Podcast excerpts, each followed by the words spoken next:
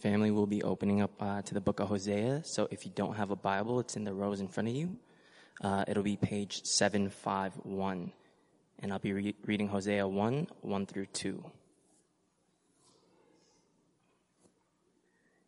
The word of the Lord that came to Hosea, the son of Beeri, in the days of Uzziah, Jotham, Ahaz, and Hezekiah, kings of Judah, and in the days of Jeroboam, the son of Joash, king of Israel.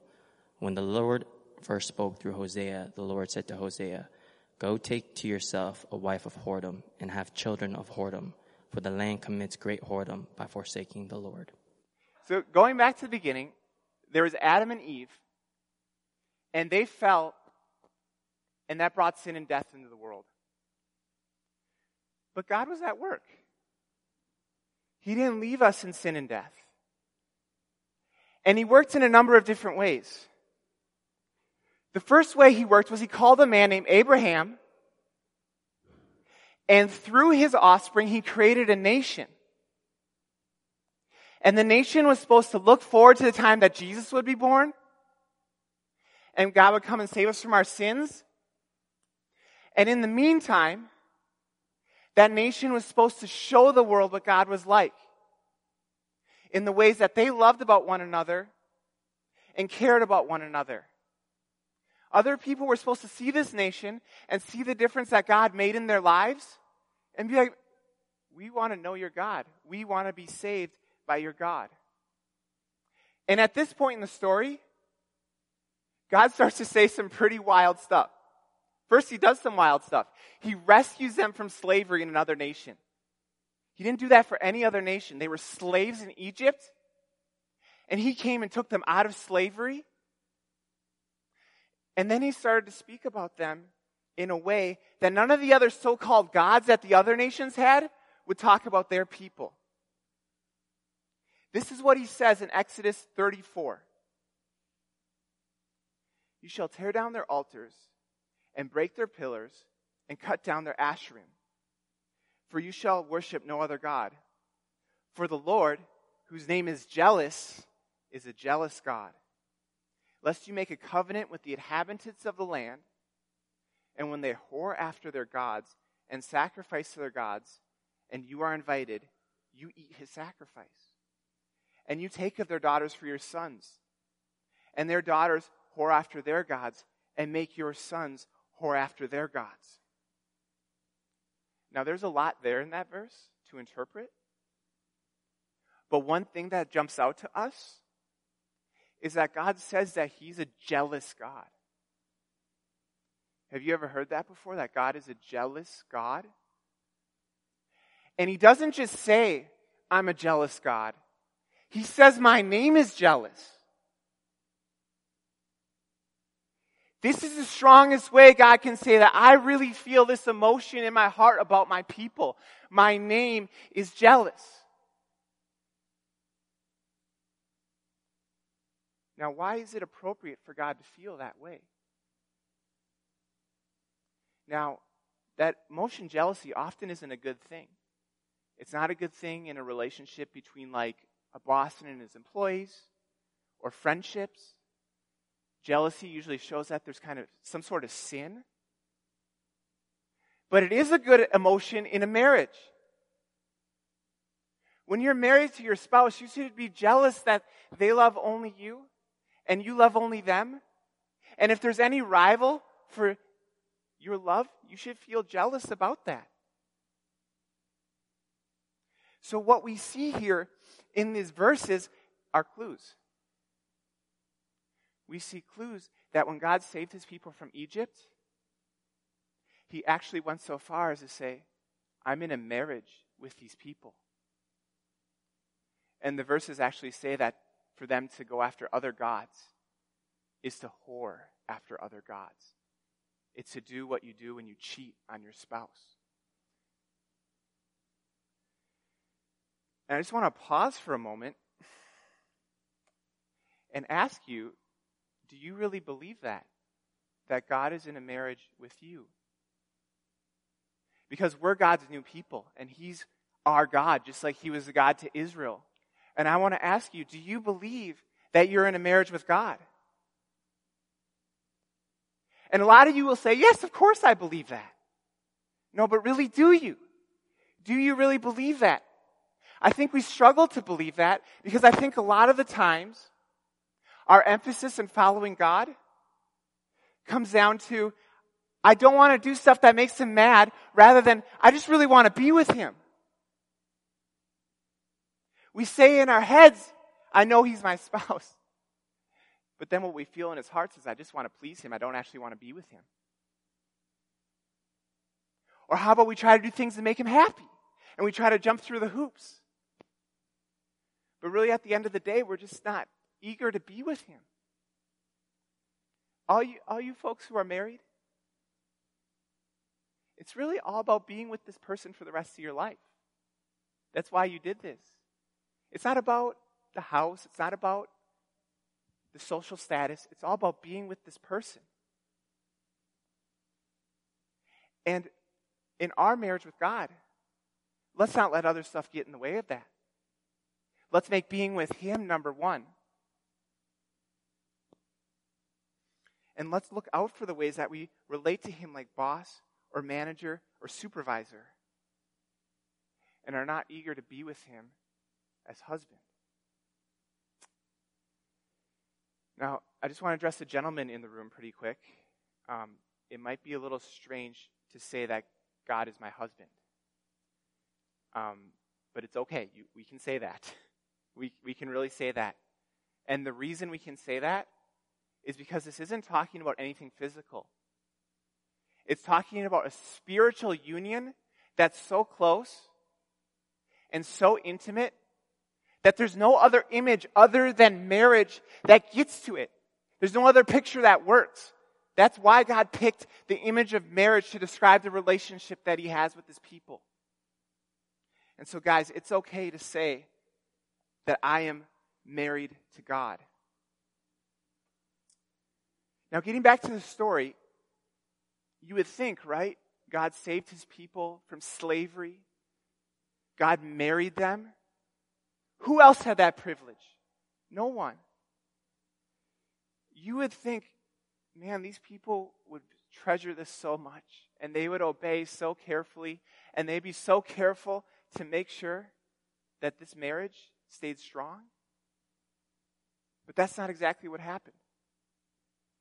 Let's take a look at Judges 2 16 and 17. It says, Then the Lord raised up judges who saved them out of the hands of those who plundered them. Yet they did not listen to their judges, for they whored after other gods and bowed down to them. They t- soon turned aside from the way in which their fathers had walked, who had obeyed the commandments of the Lord, and they did not do so. The story of Israel is a sad story. Generation after generation, they sin against God and they're faithless to Him even though God keeps loving them, even though God keeps giving them a second chance. They keep stumbling and falling away from Him generation after generation. And as I read that, I thought, man, Ross, doesn't that remind you a little bit of yourself? And if you're honest, I think you would agree with me that it probably reminds you a little bit of you as well.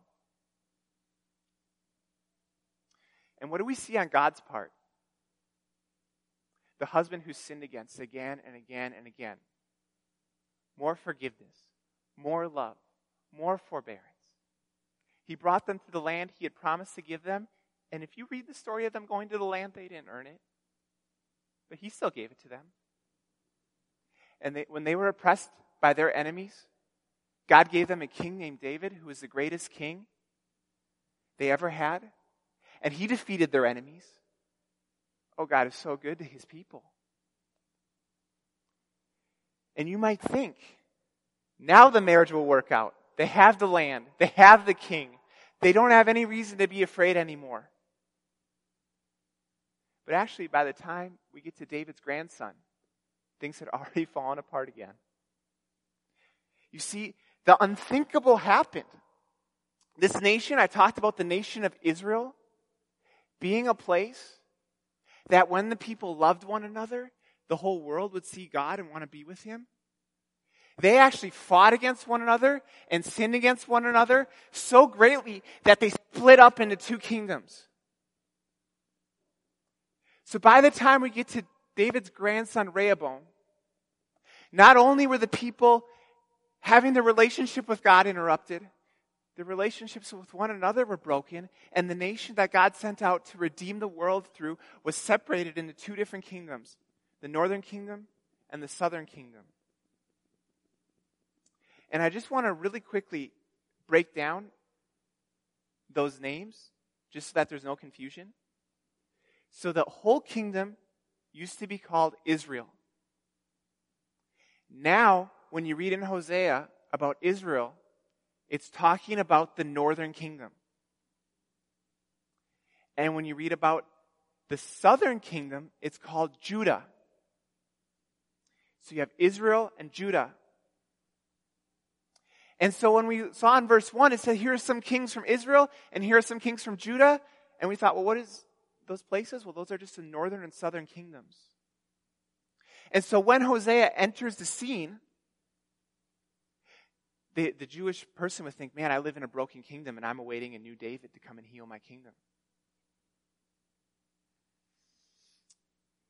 So let's, let's talk about now when Hosea was written. Hosea came onto the scene during a time of peace and prosperity. Even though the kingdom was divided, there wasn't really any enemies attacking Israel, and they were getting kind of wealthy and prosperous. And they were probably had a lot of reason to think, man, God is really proud of me. Because that's how our hearts work, right? We start to think when things are going well, like God likes us, and when things are going not well, God doesn't like us. We interpret our lives based off of our circumstances rather than His Word. But that's far from the truth. Things were going well on the outside, but in their hearts there was corruption. They were disobeying God. They were indulging in secret sins. They were even indulging in idol worship. They were worshiping the false god Baal, who was the storm god, who they thought that if I worship this god, in addition to worshiping Yahweh from the Bible, then my crops are going to be more likely to grow because I get rain. And so that's when God sends Hosea. He sends Hosea into this situation where Israel is doing well. They think they're doing well, but in reality, they're spiritually perishing. How good of their husband to send them one last messenger to recall them to faithfulness. And and the sad news is, this is actually a really sad story, is that they don't repent. God calls a faithfulness for the last time to this bride. And she commits adultery one last time. And within a generation, the kingdom of Assyria comes in and wipes out the northern kingdom of Israel. And so the, the book of Hosea, it has this twofold message. The first message is that sin and idolatry is very severe and that God takes it seriously and he judges it. And that's a heavy message. But if you keep reading the book, you'll notice something very powerful. Is that God's heart keeps burning with love for his people, even when he's talking about judging them. It's like he can barely bring himself to do it. And every time he talks about judging them, he talks about the future day when he's going to come in Jesus Christ and make things right. And he's going to have a bride that he's going to forgive of his sins and obey him. God is a very emotional person in this book. He's offended by the sins that are done against him. But he's crushed and he loves the people who are sinning against him. And he says that I'm going to go to any length to save my people. That's the kind of God we worship. A God who takes sin seriously and a God who shows even more serious grace than that. And so, what happens, what, God, what, what the book is looking forward to, it, is, it has these realities of sin on one hand and of grace on the other hand. And what God is looking forward to the day when His grace is going to overtake sin and rebellion. And His love is going to overtake our disobedience. And there'll be a happy marriage between God and His people forever. That's what the book of Hosea is anticipating. That's what it's looking forward to.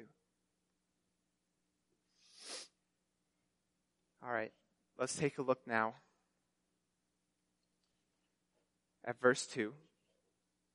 And it says, When the Lord first spoke through Hosea, the Lord said to Hosea, Go and take to yourself a wife of whoredom, and have children of whoredom, for the land commits great whoredom by forsaking the Lord. That's an interesting story, you might say. But what does it have to do with me? And I think what the book of Hosea does is it shows us how prone we are to idolatry and how serious idolatry is. That's what I want us to walk away with today a sense of the severity of idolatry. Idolatry at its core is when we reject God and replace Him with something else. That's idolatry. When we think that there's something else that would be better suit us to have that we could focus on and pay attention to, and so we reject God. And the reason why that is so evil is because God is so worthy. It's the value and worth of God that makes idolatry so sad and so wicked. When God, who's infinitely worthy of all our love and respect, gets replaced by something that's infinitely less worthy, that's an insult to Him. That makes Him look small. If you listen to Hosea 2.13, it says, And I will punish her for the feast days of the Baals, when she burned offerings to them, and adorned herself with rings and jewelry, and went after other lovers, and forgot me, declares the Lord. What we see is that going after other loves is forgetting the Lord. And the reason that we do that, or that they did that, is because they really thought that they could take care of God better than He could. So idolatry happens when we pridefully think that we don't need God and that we can do a better job than He could do taking care of us. Now, the Israelites were an agricultural society, which means that a big part of their survival came down to if there was enough rain to water their crops. So they had two options. They could trust God and wait for Him to provide rain for their crops, or they could ask Baal to do it and do rituals and sacrifices that would obligate Baal to come and give them rain. So listen to what Hosea 2:12 says. And I will lay waste her vines and her fig trees, of which she said, These are my wages, which my lovers have given me. In idolatry, there's a sense of entitlement. When we worship God, there's no sense in which He owes us anything. The way the Bible makes it clear is that He just gives it to us because He loves us. All our obedience is just a response to His grace. It doesn't get His grace. The way idols are set up is people will, we will give an idol a sacrifice and the idol will repay us for our sacrifice. It's give and exchange. When we worship an idol, there's no sense of God, I need you to live. There's only a sense of, I came up with a good deal, and this is what I'm owed, and this is what I deserve. So I think that's why a lot of our hearts are inclined towards idolatry because we really like to be in control. We don't like to be in a situation where we have to wait and plead for God to do something. But we like to imagine a world where we could do something and automatically get something back. Thus, the Israelites were prone to go after idols. Now, I want to talk about more about today. Because I doubt that any of you here have been tempted to worship Baal lately. So the question is do we have idolatry? Do we have to struggle with it? And the answer is yes. Yes, our idols can be more subtle today, but they're very real. An idol is anything that we turn to to get physical and emotional provision apart from God. And so we can commit idolatry in a million different ways. And most often, we commit idolatry when we take one of the good gifts that God has given us that would otherwise be good for us to enjoy, and we make it an ultimate gift. Instead of seeing the creation as pointing us to the Creator, we push the Creator out of the way and indulge in the creation. And the warning that Hosea has is that when that happens, it always leads to misery and death. An idol always promises happiness, more happiness than supposedly God can give us, but He can really give us more happiness. And the result is always pain um, as I was preparing for this message, I, I, thought of my uncle, my uncle Bruce. Um, he grew up in St. Paul back in the 60s, and um, when he grew up, he became an employee for the city. And as an employee for the city, he um, ended up hurting his back a few times and ended up with chronic pain. And so, what he started to do was take a good gift that God had made, which is alcohol, and drink it excessively in order that he wouldn't have to feel that pain anymore. And as time went on, he began to emotionally depend on alcohol for happiness. He couldn't be happy unless he was drinking.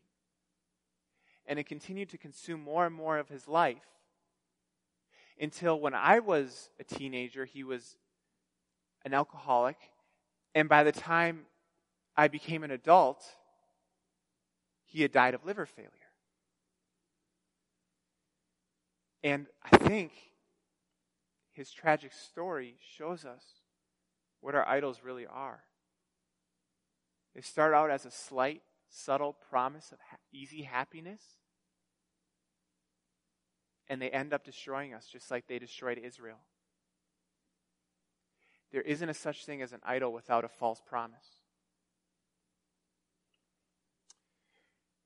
So I spent some time trying to think of, Ross, what are some of the idols that, that you face, that you struggle with? And the first one I thought of is entertainment books, movies, video games, even social media are good gifts from God but I find myself often feeling discontent before I go to bed. Instead of just spending some time with the Lord and laying down, I find myself medicating, trying to make myself feel better before I go to bed. I end up staying too late, and I'm tired the next day because I just can't lay down. Clearly, I have an emotional need that I'm not looking to Jesus to meet. I'm looking to other things to meet. And I always want to ask you to reflect on your own life right now. What kinds of things are you turning to to meet your emotional needs besides Christ? What kind of things do you turn to besides Him? And here's the, here's the insidious, here's the tr- tough part where the enemy tricks us. Is the thing doesn't have to be a bad thing. It can be a good thing. But the problem happens is when it replaces God. That's when a good thing becomes an idol. And that's when a good thing becomes dangerous. Another one that comes to mind is my own self righteousness. This is another dangerous idol.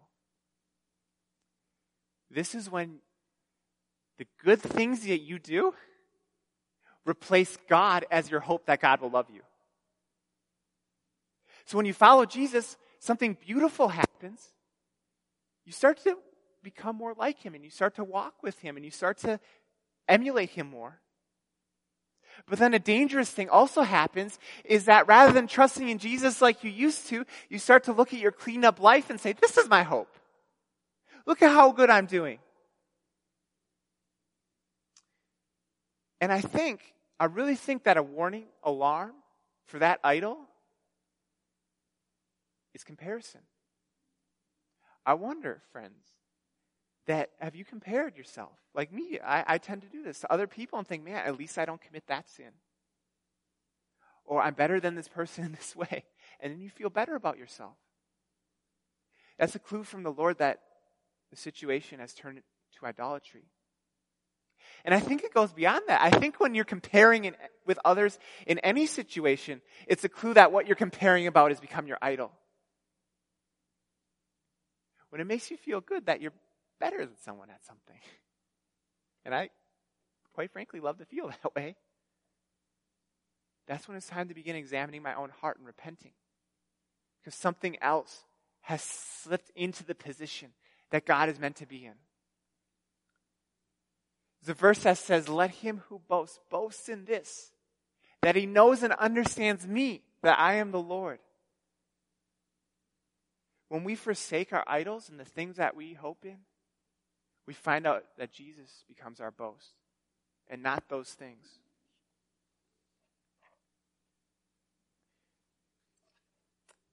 And I love, I love how much in our community we talk about the gospel. We need to do it all the more. But I think when we talk so, so much about forgiveness of sin, which I affirm in love, we can forget how serious sin is. We can forget how much it hurts God's heart when we do those things. We can think, oh, I just did this sin. It's okay. Jesus forgives me. But the book of Hosea is saying that God responds for idolatry like a spouse does who's cheated on. That's how it makes him feel. And so let us both embrace that Jesus will forgive our worst sin the second we turn to Him and trust in Him. And let us also remember that we cause more grief and pain to God than we sin, than we understand or acknowledge. They're both true. The main point that I want to press in and want us to remember is God is our faithful husband to whom we must be faithful. God is our faithful husband to whom we must be faithful. And I just want to invite you here to surrender and repent of our idols together. What idols is the Lord bringing to mind that, like me, we need to repent of and turn away from? Let us strive to be the pure bride that Jesus has already made us to be. Now, I bet at this point, you could feel slightly discouraged at what I'm saying. You could hear about how God is a jealous husband, or hear the history of how Israel failed and think, what am I going to do? And I'm just here to remind you today that it is such good news that we are in the new covenant and not the old covenant. In the old covenant, God provided help for his people, but it's not like the help that we get today. Today we get much more help. Since Jesus came, this is a whole new message that we get to hear. The message is that Jesus has forgiven us of our sins, and that as part of his faithfulness to us, he'll help us fight against our sins. So when God calls you to be faithful to him, he's not calling you to do it on his own. He's calling you to receive help from him to do it. Listen to these verses from 1 Thessalonians 5 23 and 24. Now may the God of peace himself sanctify you completely and may your whole spirit and soul and body be kept blameless at the coming of our Lord Jesus Christ. He who calls you is faithful. He will surely do it. Do you hear what it says in verse 24? Doesn't emphasize our faithfulness? It emphasizes God's faithfulness.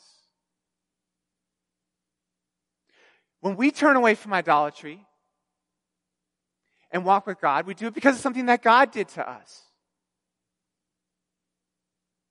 There's a new kind of power that we get now as Christians that Israel didn't get. That the Holy Spirit lives with us and dwells with us, and that when we're faced with temptation, we have new power to turn away from that temptation and obey Him. That's why we can say, God is our faithful husband to whom we must be faithful, and not feel a sense of dread. You don't have to feel a sense of dread when you hear that. You can feel a sense of hope. Jesus said, I'm going to complete the good work that I began in you. And so, our call to be faithful is a call that we depend on God for and not ourselves. And it starts from the position of being forgiven, not trying to receive forgiveness. And so, even though the message of the seriousness of idolatry is heavy, Jesus says, My yoke is easy and my burden is light. The call to follow Jesus is still hopeful and encouraging. So feel encouraged. And as you commit to greater levels of faithfulness and repentance, feel optimistic that He's going to help you. All right, so now I just want to talk about how to fight an idol in your life, how to go about it. First, first you want to pray. Just like I said before, God is your, your husband. And part of his faithfulness to you is that he'll give you what you need to fight your sin when you ask him for it. That's part of what he's committed to himself to. That's the kind of husband he is. When we sin against him and grieve his heart, then we pray, he gives us, us what we ask. He doesn't withhold it like we would when our spouse sins against us or when my I sin against my future future spouse. And second, I encourage you to ask your DNA partners for prayer, accountability, and advice. No one was ever meant to fight their sin on their own. Holiness is a group project. And I'm going to venture a guess here. If there's a sin that you're struggling with over and over again and just not finding much victory over, I'm going to venture a guess that probably you're trying to struggle on your own. You haven't invited your brothers and sisters into your fight. And I just want to encourage you to do that. Ask for their prayer. Ask for their accountability. Ask for their encouragement.